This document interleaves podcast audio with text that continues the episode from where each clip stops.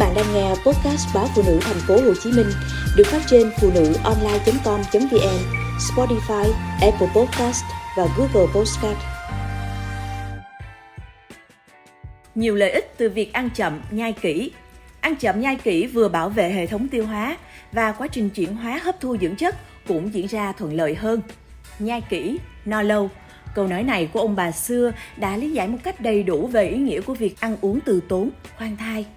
Việc nhai kỹ sẽ khiến thức ăn được nghiền nát ngay từ khoang miệng, giúp việc nuốt, tiêu hóa, thanh lọc, hấp thu về sau cũng trở nên hiệu quả hơn, bảo vệ được hệ thống tiêu hóa.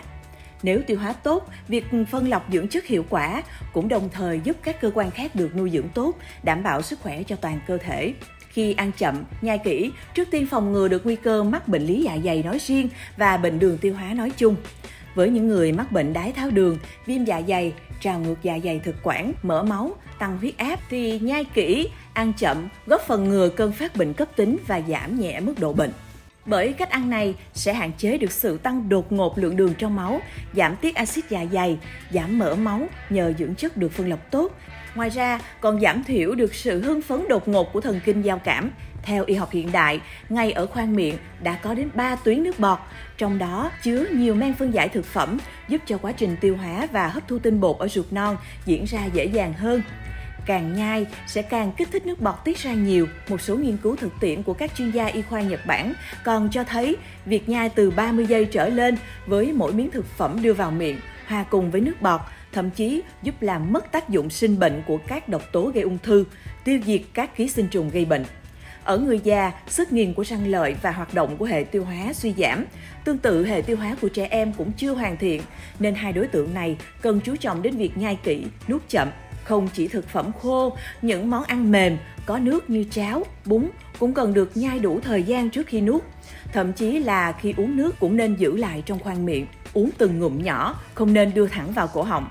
Diễn viên Cúc Tịnh Y xứ Trung chia sẻ hình ảnh cô nhai một mẫu bánh mì tới 32 lần rồi mới nuốt, hay nam ca sĩ Thái Từ Khôn của Cbiz còn nhai đến 97 lần. Riêng diễn viên Han Sohee của Cbiz nhai tới một phút cho mỗi miếng thức ăn. Khoa học đã chứng minh, thời gian để cơ quan tiêu hóa gửi tín hiệu thông báo đã no về não là khoảng 20 phút. Việc nhai kỹ giúp bữa ăn kéo dài, giảm cảm giác thèm ăn. Do đó, khi bạn nhận được tín hiệu no, nghĩa là bạn đã nạp vừa đủ lượng thức ăn với nhu cầu của cơ thể. Ngược lại, tốc độ ăn uống quá nhanh vừa khiến cơn thèm ăn của bạn tăng cao, vừa vượt quá tốc độ phản hồi từ dạ dày đến trung khu thần kinh, báo hiệu về tình trạng no. Đến khi bạn cảm thấy no thì thực sự bạn đã ăn quá lượng thực phẩm, thừa lượng calo cần thiết so với nhu cầu của cơ thể.